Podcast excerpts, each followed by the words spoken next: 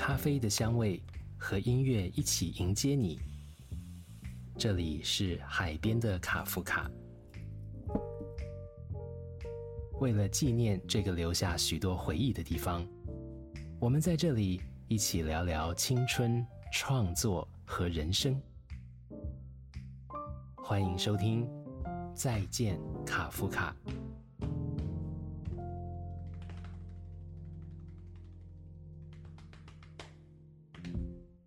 欢迎收听《再见卡夫卡》Podcast，我是马世芳。这个系列的节目是因为在台北公馆的海边的卡夫卡这个满载着我们的青春记忆的地方即将结束营业。那么海边的卡夫卡会移师到高流继续开枝散叶，但是我们要跟公馆的创始店告别，所以我们会做一系列的节目。啊，不止这样，我们还会有表演，还会有相关的活动，还会有一出纪录片。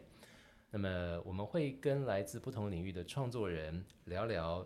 他们跟卡夫卡的故事，还有他们自己的创作人生。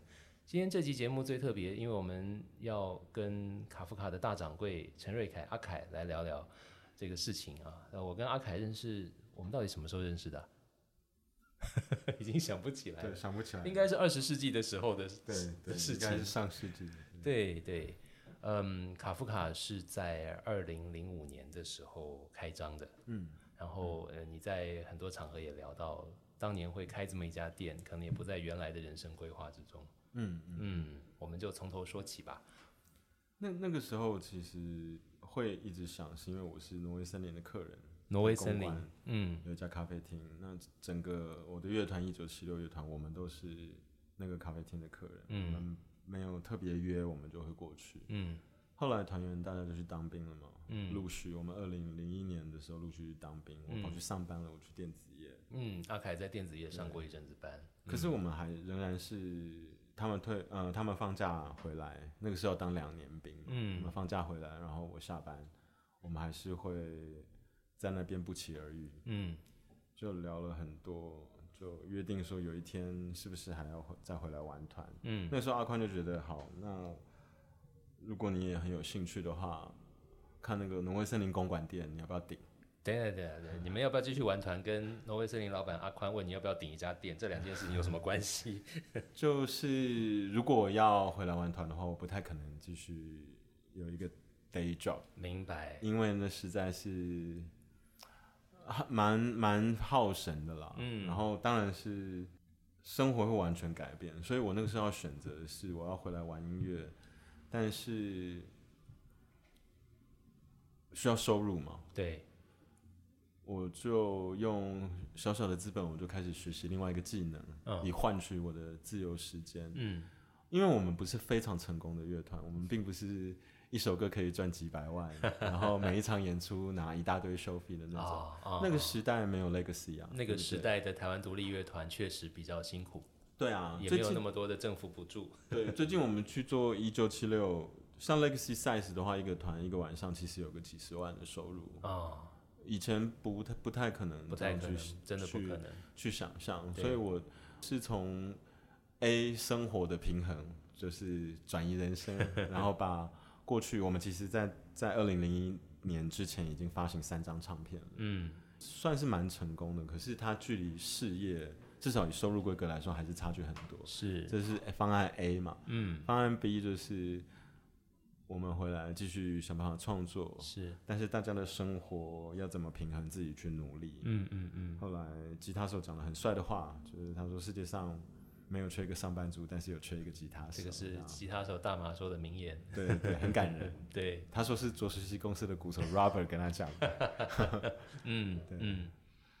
后来我选择了方案 B，嗯，我们都被这句话很感动，嗯，那挪威森林的阿宽老板就很帮忙，嗯，他就跟我讲了很多该怎么做一家店该注意的事情，嗯，他也就来找地方，为了去找地方，嗯，我们后来才找到海边的卡夫卡，我们才从这里开始，是，可是单独在经营一家咖啡馆，我觉得他也没兴趣，哦，其实可能也不是我的能力所在，哦。我们有讨论过，那所有的演出我来负责。嗯，他在卡夫卡三年以后，二零零八年的时候退股。嗯，他也没有做挪威森林了嘛。嗯，他就是现在就是写作，到处旅行，很酷。呃，我们也比较少碰面了。我从我其实等于是从二零零八年以后才开始全力去经营，它变成我一个事业的开展。嗯，所以一切是因为有想从生活上去平衡。我我认识很多咖啡馆的老板，我认识很多 live house 的老板。嗯，我们大家的想法不一样，我几乎是为了七六吧。呃，我几乎，所以马芳刚才说啊，这两件事有什么关系？我几乎是想要延续。一个乐团的舞台跟一个乐团的创作而去开始经营一家店，是我当然也非常专心。马芳知道的，对，马芳以前刚开始的时候常常在这里看到我，对，然后我也穿着围裙，我也在做全部的事情，是。我也是非常认真在学习。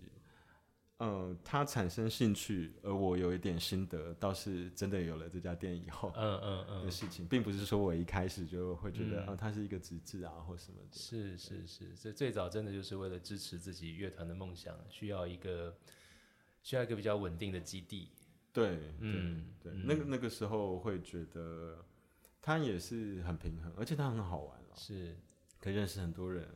我一直假定说他对我的创作很有帮助。我后来发现了很多 来这边上班的音乐人也都是这样想的。海边的卡夫卡从二零零五年开张到现在，我们录音的此刻，我跟阿凯现在坐在卡夫卡的后阳台，就是。呃，大家来抽烟的地方，或者要上洗手间都会经过的这个后角落。是，大家要是看过高岩画的《绿之歌》，他有画到这个角落。是是是，对，这是卡夫卡的名胜之一。那嗯，我们会听到门那个窗外的摩托车经过的声音。嗯，从那个时候开始，就是刚刚讲，从挪威森林这家在公馆老字号的咖啡店的老板阿宽。支持你的想法，嗯，然后等于卡夫卡的咖啡是阿宽技术转移的，对不对？对他也是卡夫卡的股东，也是创始股东，创始股东，嗯嗯，而且他呃一开始的人员要怎么建立？然后我们登记有限公司嘛，我们并不是什么小吃店啊或什么的，我们一开始就是登记有限公司，对，就是呃包含公司怎么。治理怎么经营？谢谢，从他身上学到很多。是我我我在很多年前跟阿宽聊过开咖啡馆的手艺。对，呃，除了当然咖啡不能差，他跟我解释了很详细的事情，包括桌子的直径，对对，还有椅子的高度，对对，还有椅背要不要有把手，对，这些都是非常要命的细节。对对，所以他是非常有经营上的 know how 跟在乎细节的经营者。我觉得这个关系特别重大。嗯，除了手艺，他也有在。以前的日式咖啡馆，嗯，那种就很传统，会有呃日式定时的那种咖啡馆上班过，嗯，他也是，他的确是有一个 menu 可以传承，是，然后他的确有一些，就是有一些怎么做这些事，嗯，那个他甚至有出书啊，如何煮一杯好咖啡，对对，所以卡夫卡要是来过的朋友都知道，当然咖啡是好的。嗯，然后出的餐虽然都很简单，但是也都有都有他们各自的讲究。对，然后三明治的面包是，比方说，呃，你假如不喝含咖啡因的饮料的话，你可以喝到一些没有咖啡因的饮料，也都有他们的讲究。这个都是他可能你平常不会特别去意识到，但当你去过不讲究的咖啡店，你就很清楚。没错，没错。所以也会让我觉得，哇，这就是我喜欢挪威森林的理由。嗯，当然除了他的店名是一个 Beatles 的歌，说到店名，对对，说。到店名，就是从挪威森林到海边的卡夫卡，都是跟村上春树有关的。对对，嗯，我我我们我们那个时候有几这几个选择。啊，第一个就是村上春树的小说，嗯嗯，那刚好海边的卡夫卡呃发行，是。它是村上春树的一个长篇作品，二零零四年，嗯，所以我们在零五年开店的时候，我们就觉得啊，我们可以用这个名字，我们想象的趣味就是。像村上春树使用 Beatles 的歌名来作为他小说的名字，这样的趣味。嗯嗯嗯，我们加加上自己是一个传承者。对，而且跟挪威森林一脉相传，还有一个精神上的继承。我们又可以互克挪威森林咖啡馆，又可以互克村上春树，还有 Beatles。对，呃，而且在开张的一开始就已经很确定要在这个空间里面做表演。的现场的这个安排，对对，我我们的那个喇叭吊点啊，这些设定都都有。那个时候是林强的一个朋友来帮我们做，嗯嗯，我们跟林强的朋友，嗯。呃，研究说在这边要怎么做。林强也是一开始做活动的，嗯，他甚至是做电音 party，对对对对，beat everything，对对对。现在回头想想，就是二零零五零六年那个时候，对，呃，卡夫卡这个空间可以提供的表演的人，跟地下室的小河岸，对，是有很清楚的不同的取向。对，因为首先我们没有套鼓，嗯，所以我们非常适合的。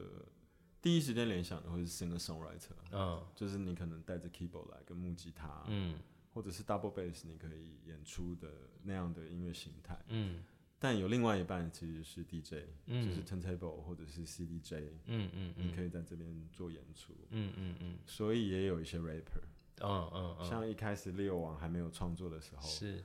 他还没有全部自己的创作了，他开始唱 rap 的时候，嗯嗯但巨大的轰鸣从来没来过，巨大的轰鸣在这边有点勉强。对对对对对，他就是因为没有套鼓嘛。嗯。所以六王他那个时候唱的是 type beat，type beat 所谓 type beat 就是从网络上买的或 download 的 beat，是。然后他自己加了一些歌词，嗯嗯，去作为练习曲的一些作品，他在这里办，嗯，办活动，嗯，然后 Zambo，嗯，对，然后林强跟他的 DJ 组合是都。主要就是分这两两两大块。卡夫卡有演出的时候，最多塞进来多少人？你记得吗？嗯，还是七六比较多，七六有差不多两百人。两百人，那个时候椅子可能都到处放了，都把它叠起来。对对对，塞都塞不下了吧？就是人都已经溢出来了。对，真的真的会蛮挤的。我们我们觉得比较适合的还是一五零到一八零嗯嗯嗯。就是至少人还可以呼吸的状态。没错没错，不是不是非常大的场地，但是嗯嗯，因为我们高度够高，嗯嗯，然后音响的摆位有点灵活，因为我们没有做舞台，对，所以要可以要创造看起来温馨，或者是真的实际上挤下很多人，我们的确也有不同的方案可以可以去处理。这样的一家很特别的艺文空间，一个展演空间，它白天的时候是一个咖啡馆，到了晚上常常会有各种各样的表演活动。呃，也放过电影，有有，那个时候常常来做对做影视俱乐部公关影视，然后常常会办各种各样的座谈会，是对，呃，那么我记得以前还曾经出版过卡夫卡的 Life 的合集，有有，一直到二零二二年我们在聊天的这个时候，我们其实也才刚发行上杨大正、嗯，黄子轩、嗯，马大文、陈乃荣的嗯不插电的。专辑，这是这个场馆的一个已经延续了十多年的传统。对对对，嗯，我们零六年发行第一张嘛，是，所以现在已经对也也很多年。哇，十六年了，十六年。嗯，当初开张的时候设想这个空间可以做的事情，后来应该都做到，而且还做了一些可能本来没想到的事情。有啊，像因为。哈许来上班，哈许家是开咖啡厅的，他他家在屏东市有一个爸爸妈妈有经营一个咖啡厅，非常漂亮的咖啡厅。嗯，那哈许在台北的时候二十出头，他来卡夫卡打工。嗯，他跟我说他有写歌。嗯，我问他写了几首。嗯，我想象中是三首，然后有一天拿木吉他来唱给我听。嗯。但是他给我一个随身碟，里面有将近五十首，五十首歌，对，而且后来大部分的歌里面都的歌不是变成他自己的作品，就是卖掉了，是是，真的非常不可思议。我觉得，我我当然听到这些作品的时候，我开始产生一些想法。以前音乐人会来来去去的，嗯，在这里打工生活，嗯，谈恋爱创作，嗯，但是像哈学的话，我第一时间想到，我就把它推荐给所有的唱片公司，嗯哼。那个时候也感觉到，哦，台湾的唱片公司很多唱片公司还没有想象力，哦，就是我们听到一个 demo，可能要像张惠妹听到阿怪的 demo 这么有想象力的音乐人还是很少，哦，哦，但而且哈雪的 demo 已经做的不错了，是，就是阿怪的是真的蛮扯的，阿怪的是真的是精神很好，啊，但是非常有慧慧眼的人。呃，就可以发现，然后把这个听得出里面的潜力，对，把这个发挥出来。我就想啊，那唱片公司还不太能接纳这样的作品，这样的东西，里面谈谈论的东西很很很多很复杂嘛，甚至像天文学，对对对，不是只有小情小爱而已。对对，那我就想，既然大家的兴趣不高，我干脆自己试试，干脆自己试试看，就这样开展了独立厂牌的。对，独立厂牌。然后我今天做的比较多的还是，呃，N R，就是怎么去打造这些歌曲跟人，就同事之间做。嗯。所以这个工作，这个技能应该可以说是技能，因为后来做了很多都还不错，像康斯坦啊、唐佐鲍勃这些。对对对。呃，这个这个部分这个技能等于是 Hush 带我入行，Hush 带我开发的。我同时间也是做 Easy 跟马克白，对，因为 Hush 有很多歌曲是非常成功的，嗯，所以我们就从这里去开始做，嗯嗯，像克普勒售售出克普勒的时候，其实是二零一四年，嗯嗯，卖给了孙燕姿，对，嗯，然后徐佳莹的寻人启事，嗯，也差不多是那个时候，那个时候。就算作为一个音乐厂牌，还是非常年轻啊，两年三年的时间。嗯，但是哈学在独立乐圈已经票房已经不错了，Easy 也是，是是，他们在前几年甚至是前后届的金鹰奖的最佳创作歌手，创作歌手，对对。对，好像两个人差一届，对，那个时候会觉得嗯很棒，我们果然就是产出 singer songwriter 最强的地方，对。阿凯说的挺顺顺风顺水的，但是我们都知道经营厂牌，尤其是独立音乐，尤其是跟创作有关的事情，人是最不容易的。当然，人永远都是最不容易，尤其是乐团，你一次要面对四五个人，对，还有他们的可能他们的伴侣跟家属，对，对不对？对，所以这个是真的是最最大的挑战吧？要能够耐烦，对啊，而且还要面对各种各样不可预期的问题，对。但你自己是玩乐团出身嘛？对。而且我们之前在聊天，你有提到，自从自己当了爸爸，学习做一个照顾者，心情也会不太一样。对。首先，我觉得玩的很久，像七六好了，玩玩的很久，说真的算不上一个成就了。假定说艺术还能再突破，然后你可以玩的很久，这才算是成就。就是 这两件事是都要达成的，并不是非 A 即 B。所以就这个部分，我是永远很惶恐的。就我还能更好吗？嗯，我还能再突破吗？嗯，所以我看其他的年轻人团其实也是，嗯，就像团员的来去，或者是说这个团决定要像马克白，嗯，决定有一天决定不玩了，他们曾经很红啊，嗯，然后有一天决定不玩了，今年又要再回归，嗯，但是我们还是保持一个关系，嗯嗯，就之后还会再合作吗？我不确定，因为再合作好吗？哦，也也不知道，哦，那什么是好？嗯，距离终点。终点只有一个嘛，就是生命消灭了，就距离终点还很远。那 那也中间还有很多事没有没有达成，而且大家的终点既然都一样，就中间怎么样，老实说也都可以。我我并不会觉得说一直玩下去，然后玩的很辛苦是很好的。我反而会觉得恰恰相反。嗯，就是不一定要，只要每个人都开心，就倒不一定要玩那么久。嗯，老实说，这跟七六状态也是 很像吧？我我们中间有停过啊，是中间停了那四五年，老实说也蛮好的。嗯，对，就是在大家在军队的时候，对，说那个时候也还不错。嗯，但后来大家坐下来聊，觉得还是可以继续一起，那就一起了。嗯嗯，真的要一起做的时候，还是很认真的在做的。对，嗯，当然，刚刚阿凯是。说说刚才阿凯的意思，我觉得是给自己的期许了。但是我相信你也很清楚，一九七六对于台湾你们的下一个时代，甚至下两个时代的独立音乐圈造成的影响跟启蒙，那也是毋庸置疑的。呃，然后呢，我们常在讲，人生到了不同的阶段，会有不同的功课跟不同的挑战。比方说，当当你在二十世纪末开始玩团，开始。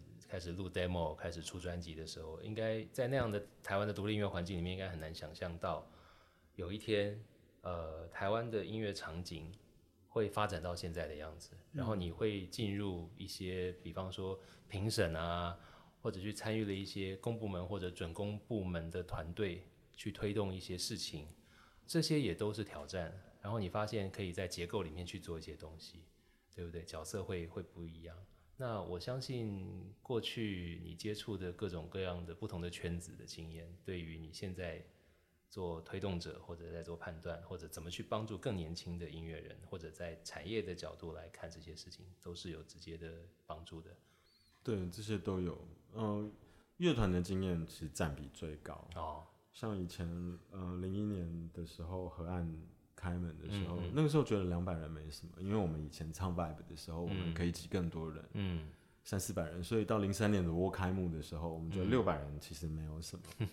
到零九年的时候，Legacy 开幕了，就觉得一个乐团来讲是认真是挑战的。那那个时代没有团在玩瘦的嘛？如果马芳还记得的话，没有在那边秒杀，没有在那边搜到的。嗯，其实售票系统也很单一啦。嗯，那时候是华语吧，IndieVox 有开始做了嘛？我不太确定，但是也也并不是像今天这样子，就是动不动就在秒杀。我自己经营的乐团也是。嗯，我觉得物理的条件先到达也可以。物理的条件，对，其实我我们有合作过两次，嗯，金鹰奖，对不对？嗯。我是超级阿 Q 的，我觉得物理的条件的确可以先到达。嗯，那也可以很自满的说，马芳跟我们合作的，跟我合作的两次金鹰奖里面，我其实想象的都是金鹰奖非常大。嗯，你的你大概有感觉吗？如果比较说其他的策展公司做做的金鹰奖，就是从嗯邀演的来宾的安排，还有节目的规格是。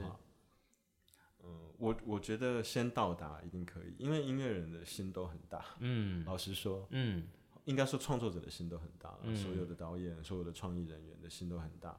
嗯，现在的所有的物理条件都是一个限制。嗯，换句话说，你只要打开物理条件，嗯，那些东西就全部可以达成。这样有过阿 Q 的哈，可是，嗯，可是我还没有遇过反例。你要不要举个例子说？就是当 Legacy 开的时候，嗯，如果你觉得这个太大了，你根本塞不下的话，后来的事就别讲了。真的，对。但是音乐人绝对不会这样想，是音乐人会觉得这这个现在刚刚好啊，嗯，以后一定还会更大的。对，这事情一步一步来啊。比方说，回到十几年前，应该我们很难想象，然后卢广仲可以收到小巨蛋，对，那就是一个指标。对，啊，苏打绿可以收到小巨蛋，那也是一个指标。就是一步一步，一步一步来。独立乐团还没有发片，可以收到 Legacy，可以卖到一千多张票，这也是一个指标嘛。没错，没错。而且在小情歌之前，苏打绿的第二张正式专辑之前，其实苏打绿在卡夫卡已经可以开连开六场。嗯。那个时候也卡夫卡也刚开，不会很久。是是，嗯，谁谁知道以后呢？但是 但是马上这些地方对他们来说都太小了。对对对对，几乎就是隔一天的事情吧。真的，就看你有没有，就是刚刚阿凯说的心都很大嘛。对对对，然后我我说物理条件都是一个限制，在每一个现在都是一个限制，是因为。这个乐团还没有，虽然还没有小情歌，嗯，可是他们能力已经非常强了。他们可以做一点五个小时，然后乘以六，嗯嗯嗯的连续的节目，然后可以完售了。嗯，就是他们啊，但是这也是物理条件，嗯，对不对？票房大小、场地大小，当然这些限制都是限制嘛。然后直到小情歌发出现了，对，然后这些限制就得完全打开了。是的，那有更大的场地吗？以独立乐圈来讲，其实没有。嗯，那他们就。就中国人讲的出圈，就是 出圈，对他们就得见世界上所有的人，路人，世界上所有的人，本来不接受，也很少听台湾独立音乐的人，嗯，就得知道他们了，因为小情歌来了，因为苏打绿来了，嗯嗯嗯，所以我认为，既然独立音乐圈是一直在扩张，所以所有的物理条件就理论上应该不存在。康斯坦也定了北流啊，嗯，谁想得到呢？一个都唱很吵的歌 的一个，甚至很一半的歌没有唱。这样的乐团，他们可以走到这个 size，谁想得到？对对。然后今年北流的五千喜，嗯，也不是开玩笑的。今年已经有宇宙人刚办完嘛？对对。然后美秀，对对。然后已经有，然后落日飞车即将即将办，对对对，都大家都会觉得，哎，这也没什么。我看大家也是都卖完了。很厉害。对，北流在还在招标建筑工程的阶段，我就参与了。嗯嗯。啊，那那个时候大家都有很多的争议跟讨论，到底需不需要，到底要不要做，到底要不要盖。那当然，当时因为政府一坚持一定要盖，是我个人那个时候觉得好像不是非盖不可。嗯。但是既然要盖，就把它弄好一点。对。现在看起来有这么一个五千人的场地，好像也不错。当然，当然。哦啊，那。呃，他就让很多的音乐人有了一个更上一层楼，而且场地比 TICC 来说，可能更舒服。对表演者来说是更舒服的。对，嗯，而且不并不是每个音乐人都适合，我觉得这是永恒存在的。嗯当然，这个没有问题。对，可是以台北市来说，台北市能负担更多的中小型场地吗？老实说也不行。嗯，因为租金条件很很贵，而且居民的权利，像光说。附近的居民的感觉这件事情，其实我们也花了蛮多时间。直到有一次林强来 DJ，嗯，然后我们后面这个阳台的，嗯，邻居说哦很大声很吵，然后他们上来跟我说有点太大声，然后我们会到几点？但是他们很客气，我就跟他们不好意思，然后送他们两个下去，一对夫妻嘛，送他们下去的时候，他们说其实我们也很谢谢卡夫卡啦，因为附近的房价变高。对，这个我们有花很多时间，我们没有遇到像斯大路那样的事情。哦，呃，简单说，我们当然是需要更大的场地去承担更多的音乐的整个市场的必然的。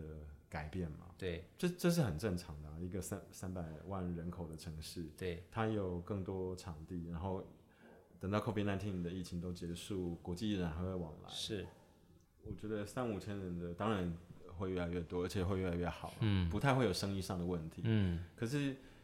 同时，我们承担得了中小型的场地到处开花，其实不行。嗯，因为台北市没有那个条件，台北市租金成本很高，租金太贵了。台北市租金成本很高，而且邻里的协调，还有商业用地的分化，是是这个规划是也非常非常不容易。法规的相关的限制。换句话说，像我这么阿 Q 的人，我还是感觉到第一个 face 的压力，就是那后继者怎么办？嗯，就是新的 artist 在没有了卡普卡之后，对，怎么办？我我倒是有这个感觉。嗯，我们小我我我在学生时代或者到二十世纪结束之前，没有人讲温罗丁，我们到到讲这个地方都叫公馆嘛。对对，公馆。但是还有的开的店也不多了。很多地方，我我在以前常常在这边喝咖啡的地方或者听表的地方也都消失了。对，呃，那现在还有的地方，女巫店一直都还在啊，屹立不摇，女巫店始终都在。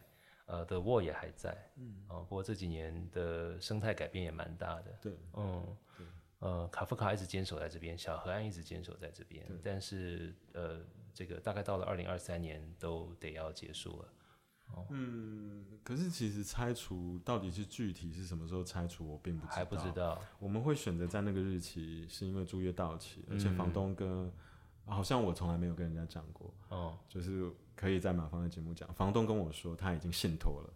哦，那我们的房东跟永和豆浆跟跟河岸留言不同房东是，但是像理发厅，就是卡夫卡的正楼下有个理发厅，理发厅已经搬走了。是，因为他们跟我一样，我们我没有办法说让人员等一个不确定的时间。了解，因为我们有非常同多同事很优秀，有的是专职在煮咖啡的。是。有的是专职在管理的，那有几个同事是专职的经纪人，哦，就是，可是这里都是我们的基地根据地嘛，对，卡夫卡有一个录音室了，嗯，但是那个录音室可以随时搬啊，可以到处去没关系，是，可是这里不行，就是我们既然会议在这里，artist 会来这里，然后。同事会来这里上班，嗯嗯嗯，我得要帮大家想一下，说我们的下一步是什么？是，我们也要做提前的规划，是去南港还是去高雄？哦，那看大家的意愿。高雄我们有自己新的高雄的 team，对。可是公馆念之在兹嘛，就是还是公馆的存续。嗯，我也想了很久，到底是要等到最后一刻，嗯，拆除，然后再跟大家说，哦，我们大队。往哪里去？这样总不能等推土机都来了，你还没搞定这个事情。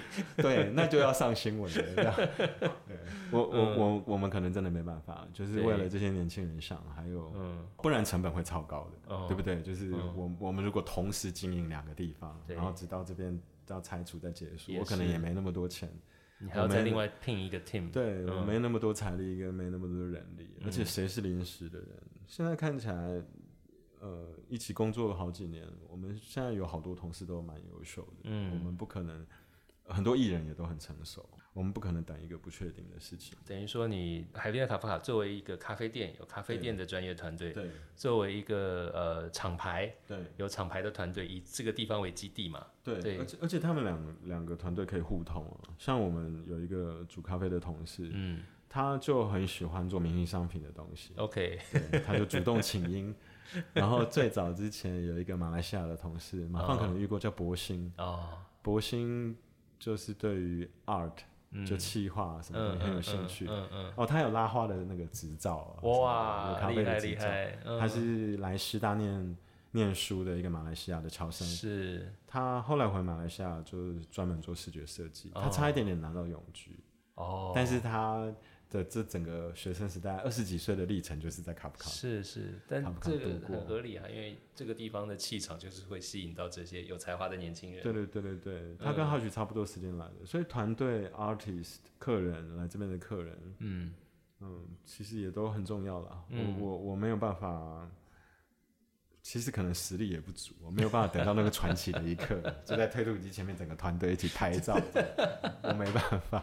而且搞不好，搞不好看大环境吧，搞不好他也不不一定会那么快读更啊，搞不好也也难说。可是这件事是的确是存在的，然后它影响了我们很多。我前几天才跟嗯河岸留言的小姨姐讨论到这件事，我们。到底是要什么时候结束比较好？嗯，啊，我对他很好奇啦，因为他知道我，我明年一月底，我们就会完全是结束掉。我们在那个活动之后，我们就完全结束掉。我们会办一个 farewell party，是的，然后就什么东西都不留，这样。嗯嗯。我以前看过一个电影《Twenty Four Hour Party People》，对，他在讲那个哈斯安达，就是那个曼彻斯特，对，牛的他们公司 factory 的呃的一个 club，嗯。那他九九四年关的，他九四年关的时候是因为里面有一些，反正警察常常去取缔了，嗯嗯嗯，他们就一直搞不定，他们就关掉了。那个老板 Tony Wilson 就讲了很帅的话，就是你今天看到的东西，办公室里面的印表机。我们的桌椅你喜欢就全部带走，好好使用它们。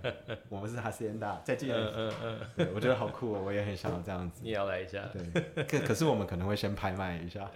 要的要的，卡夫卡很多东西值得拍卖一下。对啊，嗯，所以接下来在这边的团队同事们会转到北流那边去。我们会全部去唱片公司。唱片公司。对，我们会全部去唱片公司，因为北流的团队有北流的团队，因为北流已经七月份已经。算是开始了，已经开始了。那高雄也是，所以高雄也是这几位也是呃完完整的高雄团队。了解。所以啊，这个时间是非常尴尬的，我们不太可能说用支援的方式，因为到目前为止，我们在录这一集节目对的目前为止，卡夫卡都还是正常营运。对对对。对哦，所以之后会转为内勤的意思。嗯，之后对他们会去支援，或者是全部在唱片公司，有可能。嗯嗯嗯。哇，这表示厂牌的事情有很多可以忙的。这几年确实也做出了很多很有意思的事情。我我们之前还在跟阿凯在聊，你自己应该也没想到吧？除了做独立乐团、创作音乐人，还出了诗集，诗集居然还大卖。对啊，因为五分很强，他是我第一个签的诗人。五分，我们在网络上认识的嘛。嗯。然后他的诗集有卖了，对，很多本。我觉得我不知道这个数字能不能说。这启明出版社也很厉害了，是是。但社长告诉我，五分的诗集这这两年仍然是一零二零一九年发行的嘛。嗯。这两次报表周期，他仍然是启明出版社最卖的书，真的，我觉得很高兴。五分非常优秀，很厉害。嗯嗯嗯。然后因为五分的关系，我又收到两个非常好的小说家，小说家的作品，他们都没有发展过小说。接下来要出小说了。对，然后这两个小说家都非常厉害，文笔风格都，我我很压抑，他们居然都没有出版过任何作品。嗯嗯。然后仔细去研究一下他们的 background，就觉得哇，很有趣，果然。我们这里的能量还是不错的。我我也觉得你的处理人的能力，就是我们刚刚讲 A N R 的这个能力还是很重要的，因为不是音乐制作而已，就是所谓的 A N R，你要处理很多都是跟人有关的，跟人的状态，跟跟作品的品味，还有怎么把这些作品跟这个人要要跟受众沟通，要建立这个沟通的方式嘛。其实 A N R 很多都在做这个事情。是是是。我觉得我自己在自己的乐团当中没有做的非常好，因为也是摸索。哦。但是可能是同台里面比较早开始想说可以这样做，嗯，就是去包装一个作品。嗯嗯嗯。当然再次强调一下，哈许带我入行，对，就是为了要把这么好的音乐卖出去。呃，我真的是从头到尾开始认真的去 study。我没有想过它是一个能力。嗯。嗯，我没有想过它是一个技能，不要讲能力，能能力太像天生的，应该没有东西是真的天生的，除了音乐。对，嗯嗯。不过当然这方面也是需要，也是需要才华，也是需要，也就是要就是你适合做这个事情，你你适合跟跟人沟通，然后你耐烦，对，呃，你你不怕生，然后你可以用有效率的方式沟通，对，你可以在面对别人有情绪的时候，怎么去处理这个这个场面？对，我会我会尽量，对，嗯，这些不是每个人都有的能力，所以还是蛮好的，找到了可以发挥的地方。对，因为音乐人，音乐人，我觉得，我觉得音乐人也并不是说真的是情绪比较大，因为我自己感觉我自己了，其实非常能够用直觉去决定。所有事情，包含舞台样貌的时间，老实说非常短啊。其他的时候还是太像马拉松了哦，而他会有一点没，有一点没趣。嗯，他有时候需要一点毅力。嗯，我觉得马芳应该完全可以理解，因为你遇过很多熟龄的 音乐人。嗯，但是他就跟青少年文化跟你以为的受众。还有你习惯的受众是完全不同的，嗯，因为你在讲的是有一点像是你要很坚韧，嗯，然后你要一直去突破，嗯，对不对？身上几乎背着荆棘啊什么的，呃，有负着重担，学习佛斯吧，就是你你反正你也不搞不好，你也你也会觉得这件事是非常不好玩的，嗯嗯，对不对？就是我自己就在这个状态很多年嘛，啊，那。年轻的时候不会这样去感觉，那现在有这样的感觉，所以我我我倒觉得真的去收敛，说我我打算为年轻人做什么的话，嗯，我倒是打算让他们在最好的这几年，呃，尽情的把自己全部都烧掉，哦，就是尽可能去炸，因为老实说后来也没什么好炸的，后来就是可能有机会变得很伟大，我们看过很多很多例子，其实像伍佰也是，就是。后期的作品也很棒，巴布迪伦当然。当然。对。但是像 Beatles 就没有机会知道啊，不可能知道。对你不可能知道，他们只有八年，对不对？青春的蛮力用完了。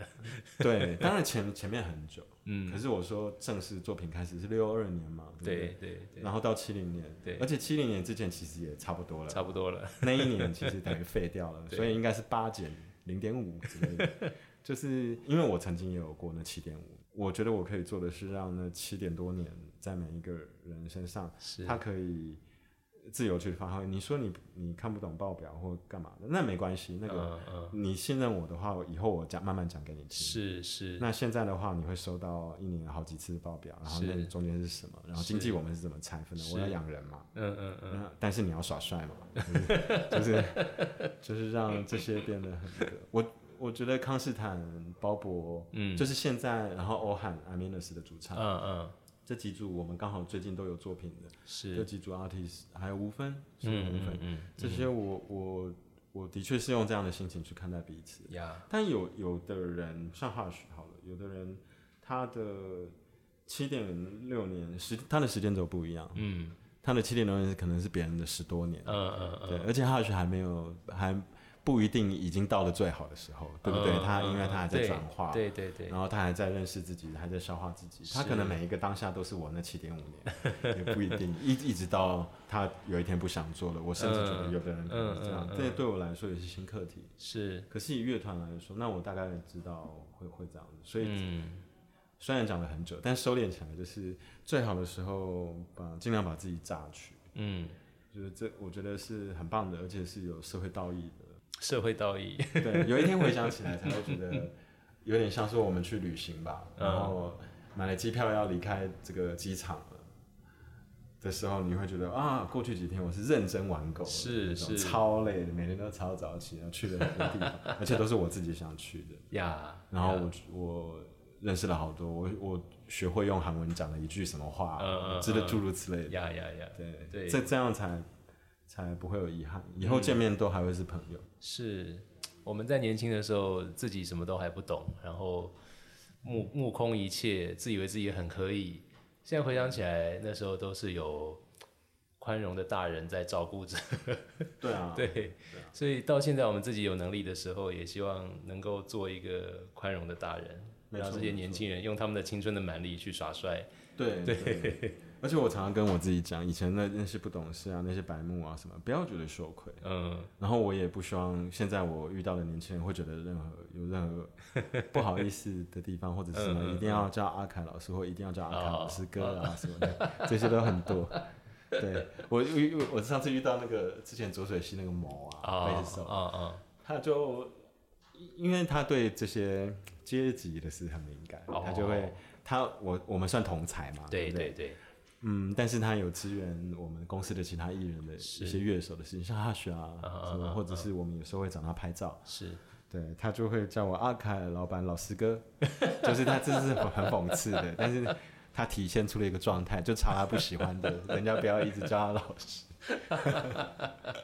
嗯，对，我就我就希望年轻人不要因此觉得羞愧，你就你可以目空一切了，嗯嗯嗯，但是拿东西出来换，是是，然后有一天你不会后悔，然后我也可以赚到钱，嗯嗯嗯，好实际哦，这是很 fair 的事情，对，然后我们在遇到的时候，你也会觉得你走过一段很棒的事情，嗯，然后这中间甚至我我们都可以隐形，对不对？因为我们。